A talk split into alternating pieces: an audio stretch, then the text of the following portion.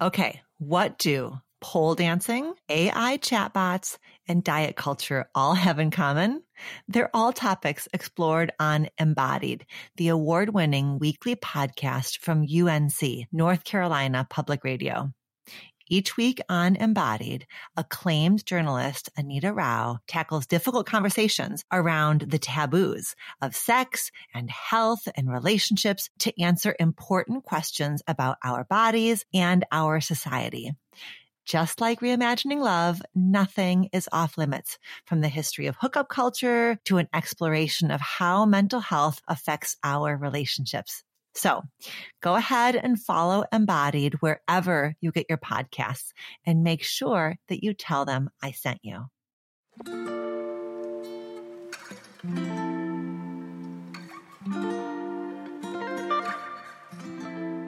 Hello and welcome to Reimagining Love. I'm Dr. Alexandra Solomon. Relationships have the power to wound us and the power to heal us. As a clinical psychologist, author, and professor at Northwestern University, I've devoted my life to studying intimate partnerships and family dynamics. On Reimagining Love, I'm here to translate complex clinical topics into tools and takeaways that you can use in your relationships today. If you're ready to develop relational self awareness and create vibrant and loving relationships with the people who matter most to you, you've come to the right place. I'm so glad that you're here.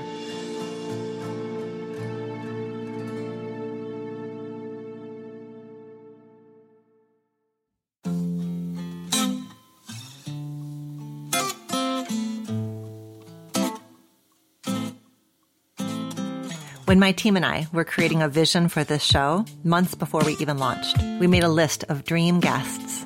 And today's guest was at the top of that list for sure. You are in for a real treat. Dr. Emily Nagoski is the award winning author of the New York Times best-selling book, Come As You Are, the surprising new science that will transform your sex life. And she is the co-author with her sister Amelia of the New York Times bestseller Burnout, the Secret to Unlocking the Stress Cycle.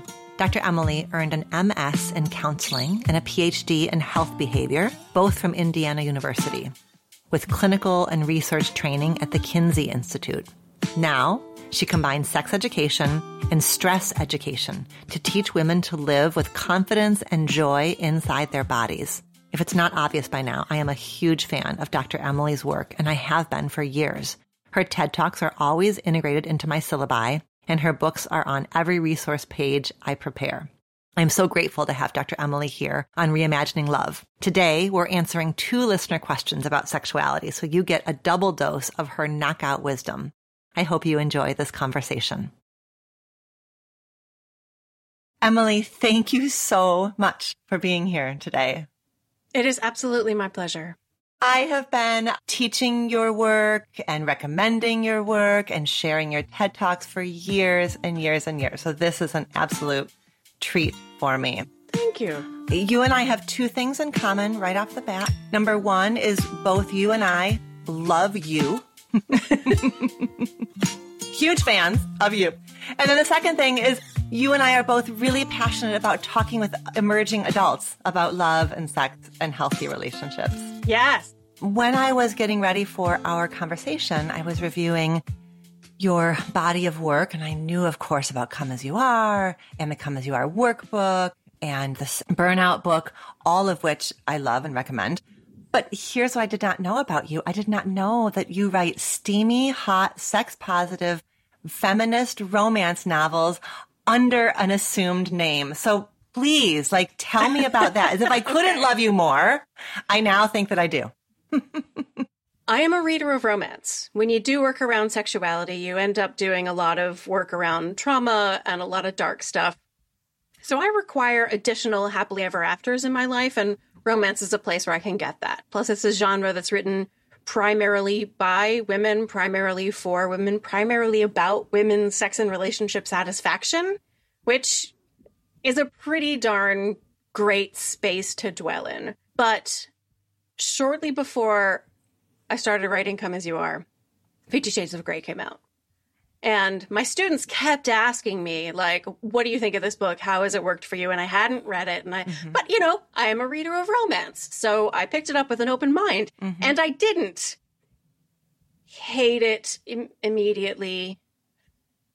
and I, I didn't throw it against the wall at all until the first spanking scene. Uh...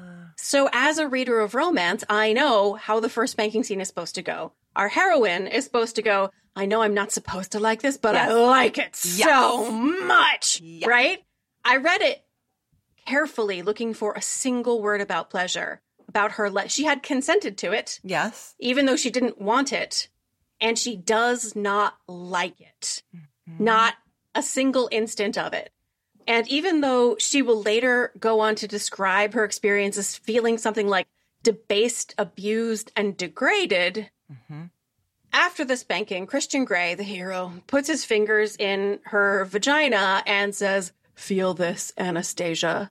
See how much your body likes this. Mm-hmm. And I teach a whole class in my semester long class, and there's a whole chapter on arousal non concordance, which is the science that tells us that there's not necessarily a relationship between what your genitals are doing and what you want or like. Certainly not whether or not you like your genitals cannot consent to anything. The only thing genital response tells us is that something sex related happened. And is it sex related for your sex and relationship partner to touch your butt?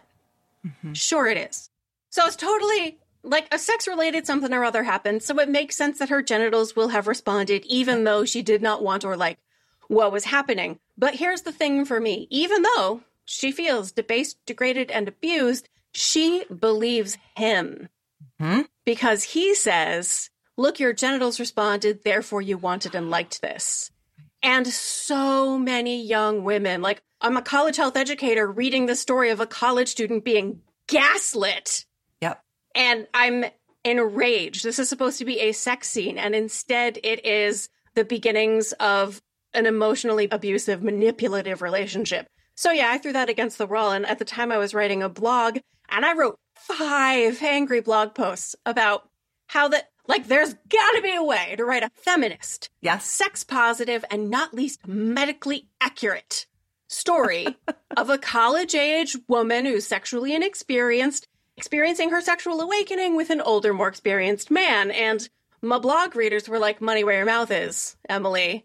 And so I wrote it. It is a duology mm-hmm. called How Not to Fall and How Not to Let Go. There's a big rock climbing metaphor. Love it. In it, uh, and I wrote it under the name Emily Foster, just mm-hmm. as a like brand distinction. Don't think you're getting sex education when you read the romance novels. It is just fun. You put your money where your mouth was. Emily, I want to ask you the question that we ask all of our guests on Reimagining Love. I want to know about a growing edge that you're currently working on in one of your important relationships and what it has been teaching you. So I'm at the beginning of writing the next book. So one of the stories about Come As You Are is so writing a book is terrible. Like it's just so stressful. like I'm really proud, I'm really glad that I did it, but man, it is it is hard work. And as I was writing Come As You Are, I was thinking about sex and writing about sex all day, every day. And because I was so stressed, I had like zero interest in actually having any sex. So, mm-hmm. like months at a time of nothing mm-hmm. in my relationship. So, my challenge is to write a book and stay well enough to be connected to my partner, who is the main reason I was able to write the book. Like he kept the household together while I was writing the book. Then I went on book tour and traveled all over, and he was so 100% there for me and patient and understanding. And he's more important than the book. Yes. That's my point of growth because it's so easy for me to get lost in the work. The work feels very important. Like this is my mission in life is teaching mm-hmm. people to live with confidence and joy inside their bodies and connect with their erotic selves. So it's easy to feel like the book is the most important thing. And so my growing edge to be like, no, my husband is the most important thing. Mm-hmm. And this book will only be written well if I'm writing it in a state where I feel connected with him. The book is about sex and long term relationships, fortunately.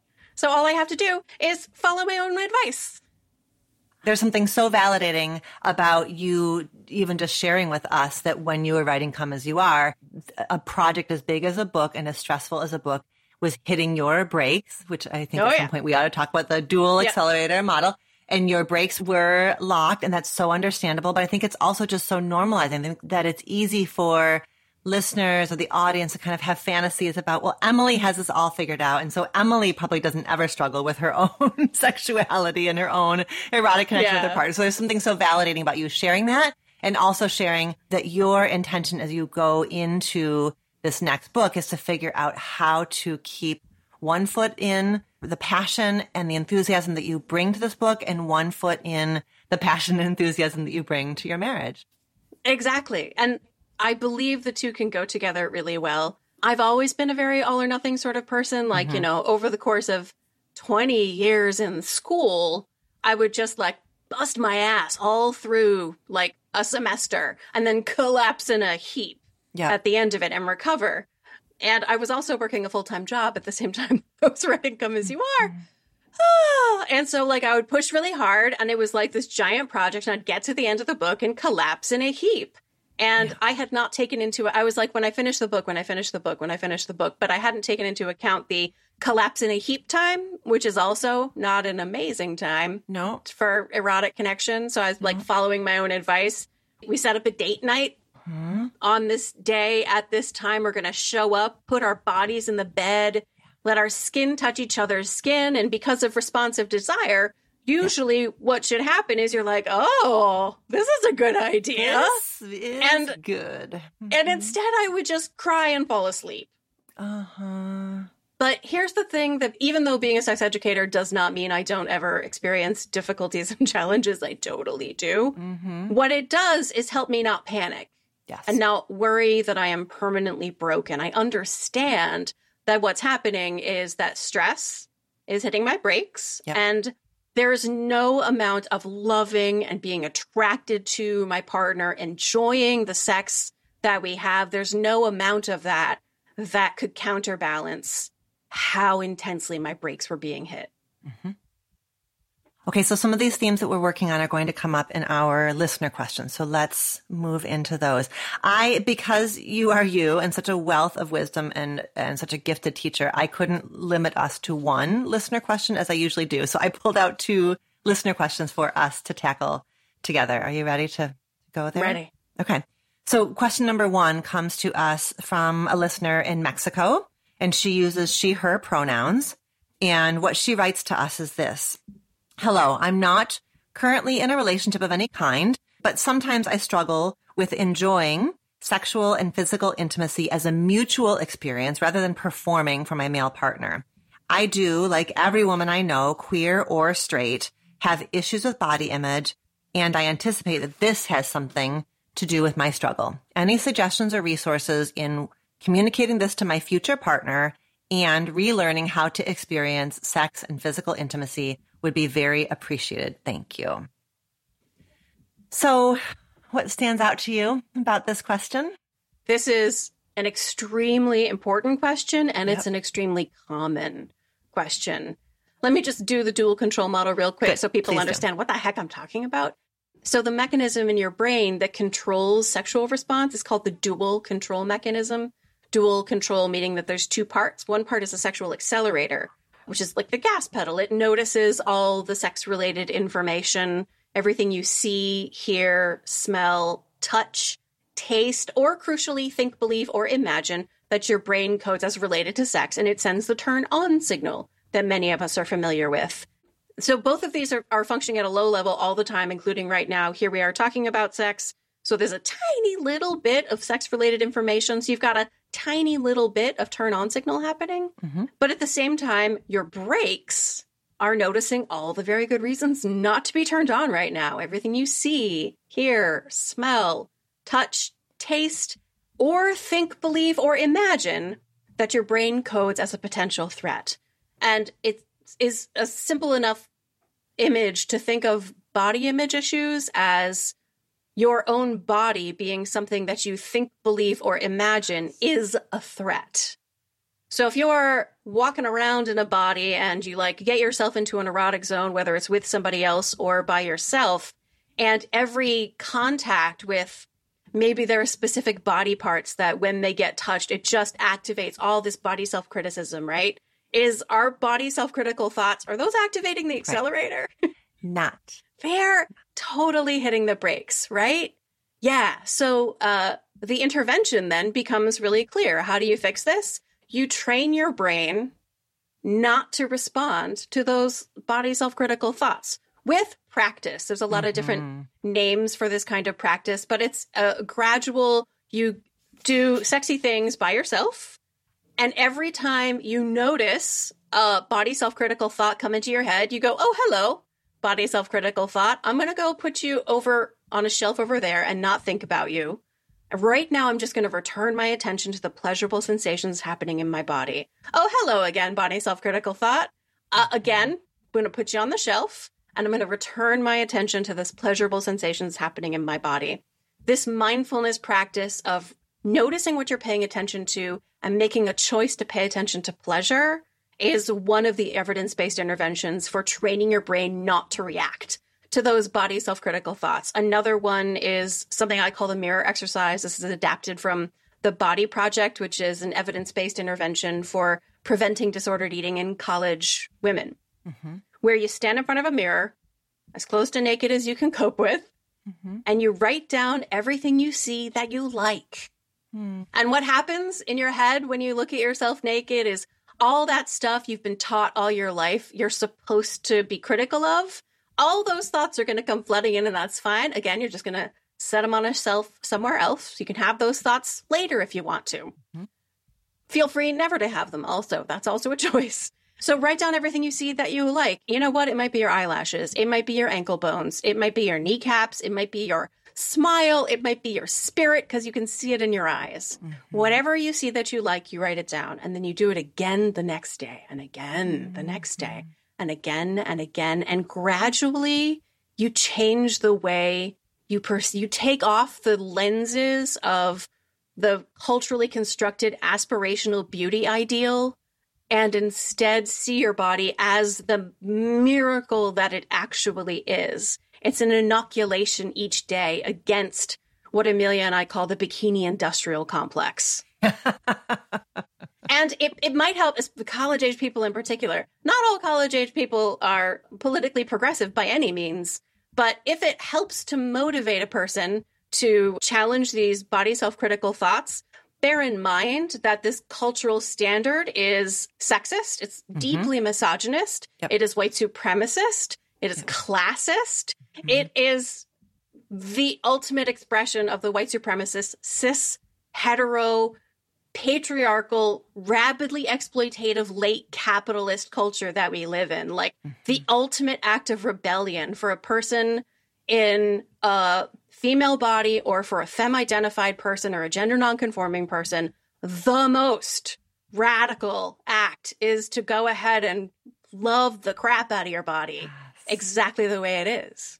It's beautiful if you need to, right, like sort of supersize or like amplify like your own deservingness, it does, I think it is helpful to like layer in that feminist consciousness, which is deeply, as you're laying it out, deeply intersectional. So it's a form of allyship and it's a form of subversion and it's, and it's a little quiet revolution that matters. All those little revolutions matter and they matter deeply. So I have a big, noisy, loud body that communicates very clearly with me. And my sister is alexithymic. Her mm-hmm. internal experience is very quiet. She has to get to into a very deliberate mental space and listen very carefully to figure out whether she has diarrhea mm-hmm. or is she hungry mm-hmm. or no, that's menstrual cramps, mm-hmm. right? Mm-hmm. And it helps her to be able to do these exercises because her internal experience is pretty hidden from her it helps her to frame her intention within her political perspective. It gives her a why, something larger yes. than herself of like, why am I doing this? Beautiful. I can do it because my body is like, you have to do this. How dare you torture me? Mm-hmm. And she does it because she's like, of course I have to do it. How dare I allow the world to do that to me? I love it. Okay, Emily, t- let's let's work on the performance pieces because the other, the other thing she's saying, I mean, she's got, and I love that she's got these like really strong hunches that there's mm-hmm. something going on around body image and performance, and the performance piece is so incredibly common also for women. I hear about this all the time as well. So talk to us a bit about what do we want her to know and remember and anchor into around this shift from away from performance and into pleasure and experience and sensation. It's a really similar answer. This one resonates a lot with me because by yeah. the time I got to be sexually active with partners, I had been trained by women's magazines to be like a sexual performer. Yes. Glamour magazine taught me that men really love it when you touch your breasts. Mm-hmm. Men really like it when you make noise. So I made noise and mm-hmm. I seemed to like it. And I mm-hmm. mistook behaving as though I liked it for the actual experience of pleasure. So, and it is, it's just so common that people have this experience. And especially given human giver syndrome, it doesn't matter what gender your partner is. If you were raised with these scripts that say other people's pleasure matters more, your job is to perform pleasure for other people's delight, mm-hmm. then of course you're performing. Of course. So I feel like the first step has to be recognizing that what you're doing is following the rules you were given. Such a good listener. You were a very good listener. Good girl, A plus. Uh huh. yep. And the rules you were given are bullshit. Yeah, they suck. I in Come As You Are I use this uh, garden metaphor where, like, on the day you're born, you're given this little plot of rich and fertile soil, and on that very first day, your family of origin and your culture begin to plant seeds of ideas about bodies and sexuality and gender and love and safety. And they tend it for you. And as you grow up, they teach you to tend the garden. So by the time you get to adulthood, there it is. This mm-hmm. is your brain and everything it believes about gender and sex and safety and love and boundaries and communication and some people get really lucky with like great sex positive things, and all they have to do is like weed and harvest. Mm-hmm. And then some of us get some really toxic crap planted in our gardens. And we have the job, and some of that toxic crap is, for example, your pleasure doesn't matter as much as your performance for your partner. So if you got that, like you know it's there, you can see it, now you have a choice. Do you want to keep watering it and giving it lots of light, or do you want to pull it out and throw it on the compost heap to rot and plant something different there? Mm-hmm. Mm-hmm. The tricky thing about these ideas is that they're weeds. You pull it and it'll grow back, and you've got to pull it again. Yeah. You've got to pull it again. Which is why you look in the mirror every day, which is why you masturbate multiple times a week, or yeah. whatever practice you engage in to help you connect you with your own pleasure. It's and practice. Mm-hmm. It is. I think mm-hmm. this is one of those things where reading things that reinforce the idea that your pleasure truly matters can help because I want all of us to believe that our pleasure matters without having to justify it, without having to explain any further, we yeah. should just feel it deep in our souls and our hearts and our guts and just know. And the fact is, if you've spent a couple of decades of your life being brainwashed into the lie that your pleasure doesn't matter, that it is your performance that matters, it's your conformity with somebody else's idea of who you're supposed to be that matters. All those messages coming from the outside cannot be effectively completely contradicted just by you. You need you need help. That's right. Yes, which is which takes me to the part I wanted to address also about, you know, what she's saying is how do I communicate this to a future male partner? And the first thing I want her to remember is that in the communication, it's not an apology. The last thing I want her to do is say, listen, new partner, I want to let you know, like, I have a problem with like body image and I am at risk of performing. And so these are the things you need to know about me. Like, I don't want her to start the conversation from an apology. I really want it to be an invitation for him. Like this man gets the honor of helping work with her around smashing a set of highly gendered, highly rigid expectations that also hurt him. The kind of pressure and need for control that men are taught they have to bring into the bedroom that does not support them experiencing themselves as Yes. pleasure givers and pleasure receivers and present, playful, silly partners. So Yeah.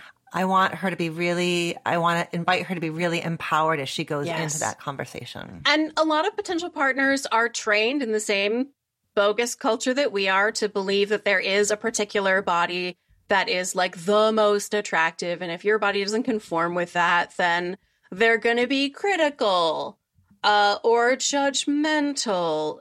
And for me, rule number one is if their reaction to your body is anything short of wow and yay and thanks, they don't get to be naked with your body. Oh, Like they don't they don't yet deserve it. That's right. And if they are like, wow and yay and thanks, it's so helpful for us to be able to see ourselves the way they see us. Hmm. And like it's normal to have like again, if you feel critical of your body, you are following the rules that you were told to follow, A plus, good girl. And you get to take this opportunity to uh build something new for yourself. Communicating about sex is difficult because we are so tender about it. Like the least thing can make us feel like just like crushed. Yep. So we want to approach our partner with confidence about whatever it is we're experiencing so that they can be like, oh, this is a thing we can feel confident about. So, like you said, rather than it being an apology, it can be, hey, so this is what we're working with. Mm-hmm. I think this is pretty great. There are some places that I go in the world where I don't get treated like it's pretty great, and that has left some scars on me. And what I would love with you is for us to heal those scars. And pleasure with you can be so amazing that it can do that for me. When you can communicate, so confidence is just knowing what is true, knowing what's true about your body, your sexuality, knowing what's true about the way the world perceives your body, your sexuality. And then joy is the hard part. Joy is loving what's true Hmm? about your body. Hard part, loving what's true about the way the world perceives your body. Ooh. Yes. Yes. Right? That's right. Rather than fighting against it. Do political action to fight against it out in the world. Yep. But don't don't fight against you. And never bother with a partner whom you have to fight against for your own self-image. Beautiful. Uh, the way that you framed that, like, hey, so I'm loving this. This is really great. And I've had the experience out in the world where I've been told that there are aspects of my body that are not great. And so I have these scars and together. Mean, that, that's the power of an intimate partnership. It's like intimate- aloe and vitamin E. It totally is. That's right. It's a scar healing project. And that's like intimate allyship. It's like we get to heal. And, and I want to understand your scars because Yes. especially when there's a gender divide that we're crossing in an intimate partnership, like I want to understand all the ways that the world taught you that your body was anything less than bodacious and beautiful and a miracle. And I want to be to you a source of healing. And I want to create with you experiences that are healing. yeah. Mm-hmm. If a person has genitals, they definitely have feelings about those genitals. 100%. They may just have more layers of denial kind of papered over it Yep. and difficulty, even more shame around even imagining putting into voice some of the gnarly thoughts and stories and feelings that they have about their genitals. Yep. Mm-hmm. I had a conversation. I had lunch with a group of sex therapists, and they told me that they were experiencing sort of a wave of people with penises coming to individual sex therapy just to repair their relationship Yeah. with their penis. Oh. Yep. Right?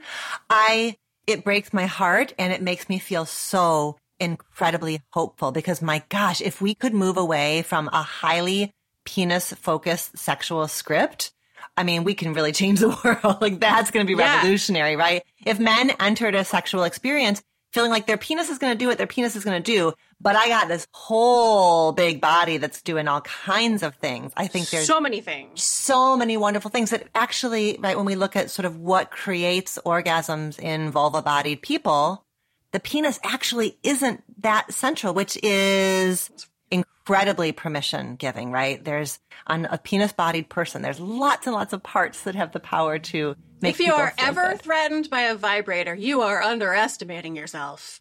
That's right. you got all kinds of settings that the so vibrator doesn't much. Yeah. I love that. Vibrator cannot look your partner in the eyes. That's right. It can't doesn't have big arms to hold a partner. Right. Yeah.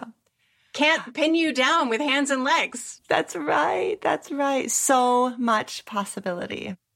We have one more question. I mean, I want this listener to know also, and I want all the listeners to know that on your website, you have a tab that is worksheets. And these are worksheets that Yes. I have done myself and sent to my clients. And um, so there's five worksheets and every single one of them is helpful and will give, you know, kind of help this listener kind of round out the, the work that she is doing. And I appreciate so much the work that she's doing. One of the lines Yeah. from the worksheet that's called turning off the offs is you invite um, the person filling out the worksheet to play with this idea of what would it feel like to identify as a warm and erotic woman who is curious and playful about sex like that is just planting the seed of possibility like what would that be like and starting from there yeah Because most of us, we have a script in our minds about what like an ideal sexual person should be, like who we are supposed to be.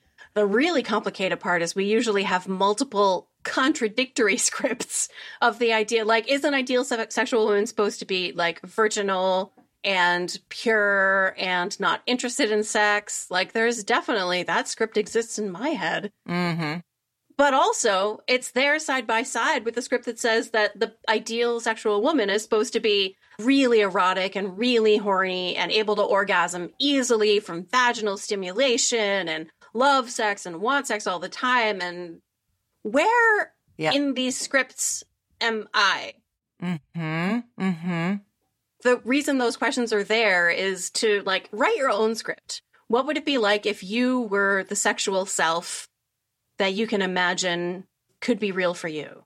I love that. And the words that you use warm, erotic, curious, Yeah. playful they are moving us away from the performance or the very narrow, right? Either the, you know, kind of slutty, sleazy, ready for anything or the shut down, really good, kind of um, well put together. Like that, we get to be Prim all, we get to be lots and lots and lots of contradictions.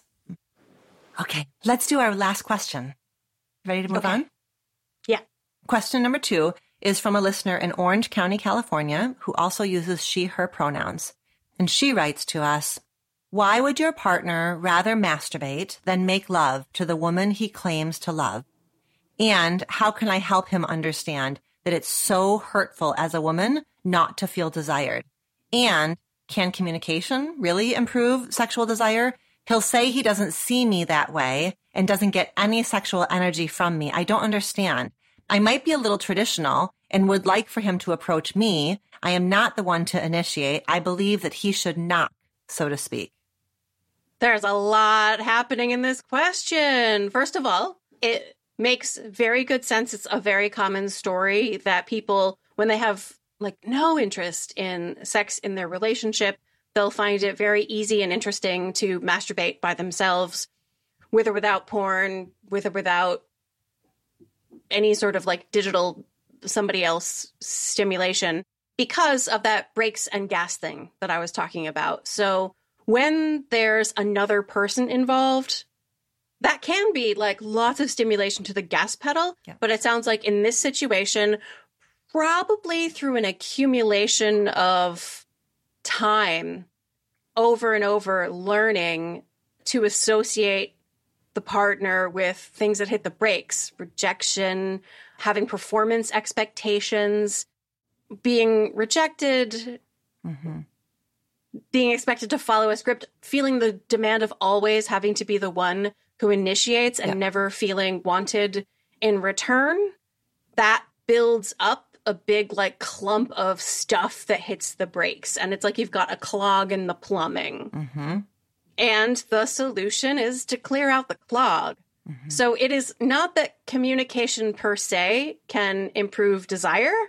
It's that communication can help you sort out that tangled mess that got created between you. And come as you are, I use this deliberately silly metaphor of your difficult feelings are like these sleepy hedgehogs. And when you confront a difficult emotion, like, for example, I feel upset that my partner is masturbating but is not interested in sex with me, you sit quietly. It's like you try to sit down in a chair and there was this hedgehog snoozing. So you have to like pick it up and hold it and you listen to it. You find out its name. Its name is could be jealousy, could be resentment, could be all could be many different things simultaneously. And you ask it what it needs in order to be set free. Mm-hmm. And then you very gently and calmly take your sleepy hedgehog to your certain special someone and say, I have this hedgehog named jealousy, named frustration, named resentment, named loneliness. And here is what it is asking for in order to set it free so that I can feel more sexually connected to you. Mm-hmm. Is that something you can help me with? Mm-hmm. Mm-hmm. And if enough time passes and enough sleepy hedgehogs accumulate, like if your bed's covered in snoozing hedgehogs, no wonder you cannot find your way to each other. Right. Because you have to you have to like discard enough of the sleepy hedgehogs. So communication clears the space for desire. The other thing I would say is uh, because she asked specifically about desire, forget desire. May I swear? You can swear.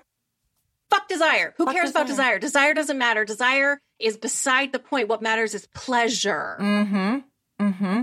Do yep. you like the sex that you and your partner have mm-hmm. when you have sex? If you like the sex, okay. But if one or both of you does not like the sex you are having, it is normal not to want it. That's right. And so what you need to fix is the pleasure. Mm-hmm. And if you do like the sex you are having, then it's going to be important to shed the idea of initiation, of who started it, yep, of who came to who. The knocking, can I come in, one person initiating is not the model of initiation that is experienced by couples who experience a high quality, long term sexual connection.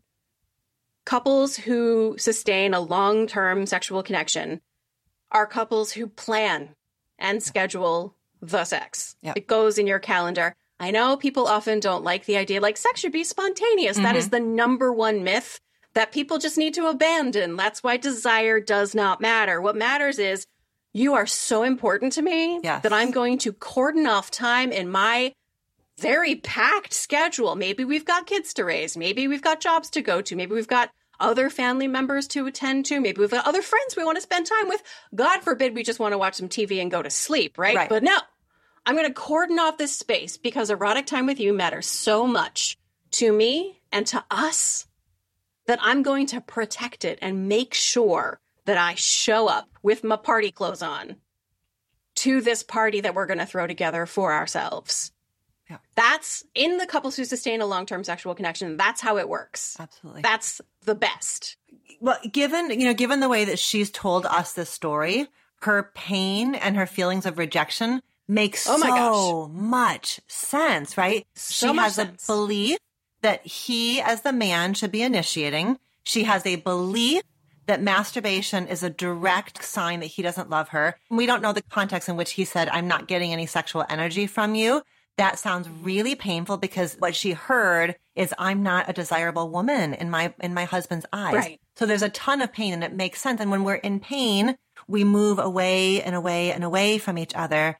And yep. so I, I, can imagine that each of their heads are full of the most painful versions of the mm-hmm. story. Mm-hmm. And you are offering just a ton of new opportunities for how they can find their way back. And I mean, this idea of scheduling sex and just, just hacking the system around initiation, because the initiation stuff, right, it's tender and it takes on a life of its own and a meaning of its own. It's highly gender scripted for heterosexual couples. So I'm here for scheduling sex. And when I present it, I'm doing like a workshop with couples and I've you know, present it, then we talk about all the. They're immediately like, "Oh yes, yeah. we should do that." Right. No, no, they're not. but it's but it is it's I, I, want to make sure we say because there's so much pain here there's so much pain here yes your first step is not let's schedule sex mm-hmm. your first step is like connect with each other emotionally because both of y'all have accumulated feelings about the sex. Mm-hmm. And you're gonna have the process of healing the feelings about sex is part of finding your way back to each other. Yes. Thank you. And I want her to hold on to the very likely, I mean, I imagine that he has his own set of feelings and perhaps yes. having been socialized as a man, perhaps she doesn't really have a lot of access to that. And so in her mind, he's fine and good and he's just over there with his porn doing just fine. And I have every confidence that there are layers and layers of pain and rejection I mean, things that you were naming with the hedgehogs, right? That he has his own feelings of rejection and loneliness right. and fear of inadequacy. And if they could get to that stuff that lives beneath the surface of these scripts for each of them, I think there's a yes. ton of healing that's possible and a re, like a burn that system down and like build a new system around who they yes. get to be erotically with each other.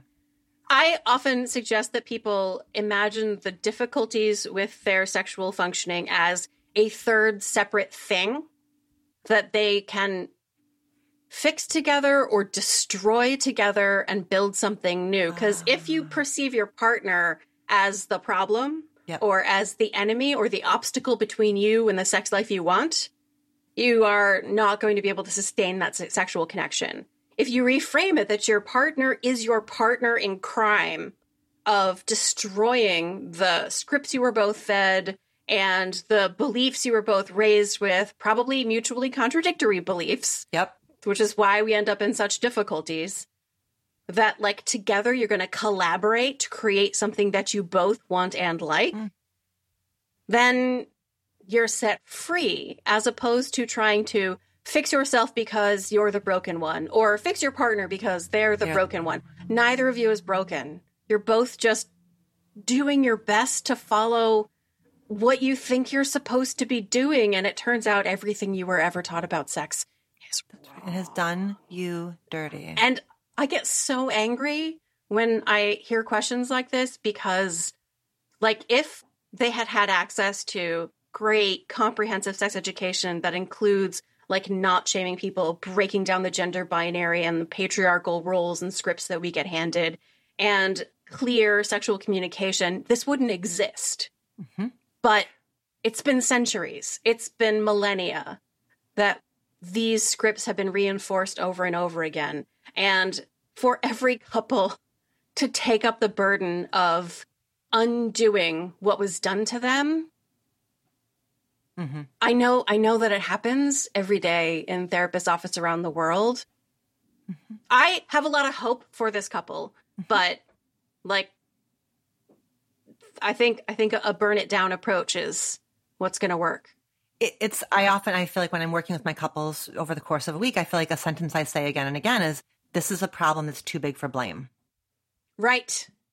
Too big for blame, and it's so easy, especially around because sex is so vulnerable it's really easy. Like it's like a, it's like a hot potato. Like I don't want to be the one who's the problem and I don't want, you know, so we kind of pass back and forth. It's too big for blame. And yeah. every sexual problem is a couple problem. Like they've got to, mm-hmm. I love that image of the two of them approaching this as a team and that they get to and find their way back to each other. And you don't have to follow anybody else's rules, which is why I describe it as partners in crime.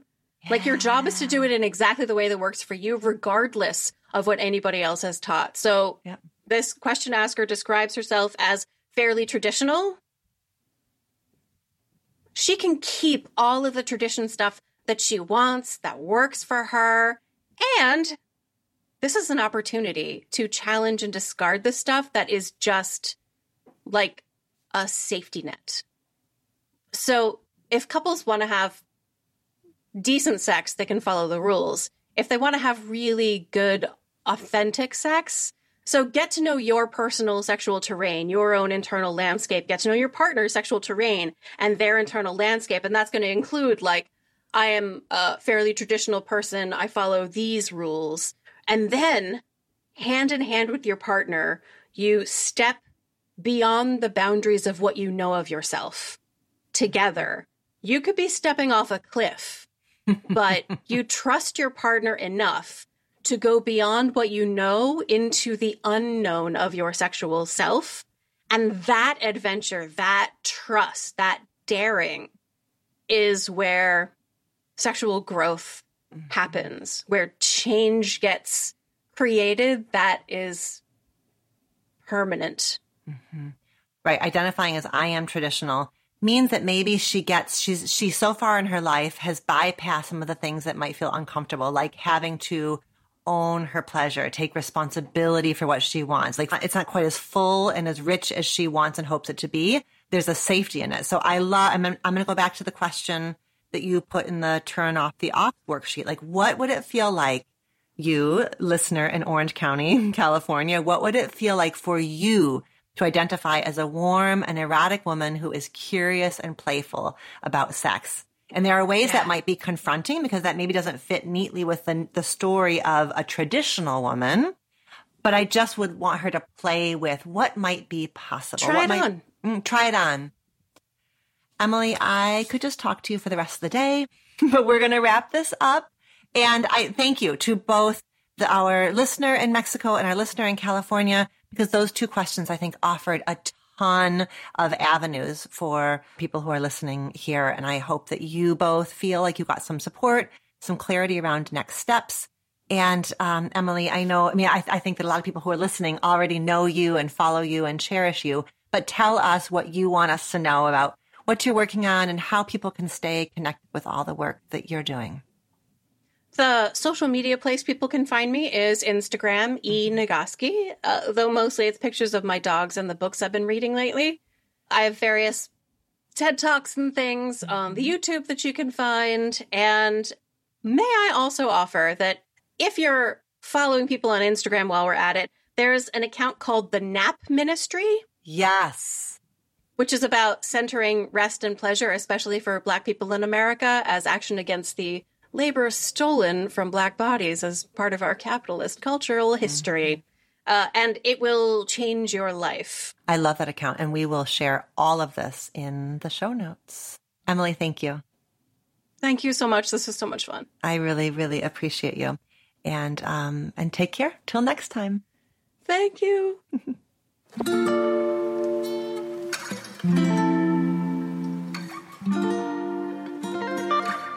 Thank you, Dr. Emily, for bringing your insights and your compassion to reimagining love. I'm excited for Dr. Emily's work to continue to challenge our ideas about sex, pleasure, and partnership. And I hope that you will grab copies of her books, Come As You Are and Burnout, which are linked in the show notes for this episode, so that you can learn even more from her. Thank you also to our listeners for submitting those vulnerable and brave questions because they made this rich conversation possible. Until next time, take care. Thank you for listening to our show. Our producer is Elizabeth Vogt. Our editors are Mary Chan and Danelle Cloutier of Organized Sound Productions. Our theme music was composed by Slade Warnkin. Reimagining Love is executive produced by me, Dr. Alexandra Solomon. Do you have a relationship question that you want answered on the show? Visit reimagininglove.com to send in a written or audio question. Questions can be about intimate partnerships, family relationships, friendships, you name it. If you're looking for more love and relationship content, you can find me on Instagram at dr.alexandra.solomon or visit my website, dralexandrasolomon.com, where you'll find my blog as well as the Intimate Relationships 101 e-course based off of the popular class I teach at Northwestern University. Thank you for listening and see you next week here on Reimagining Love.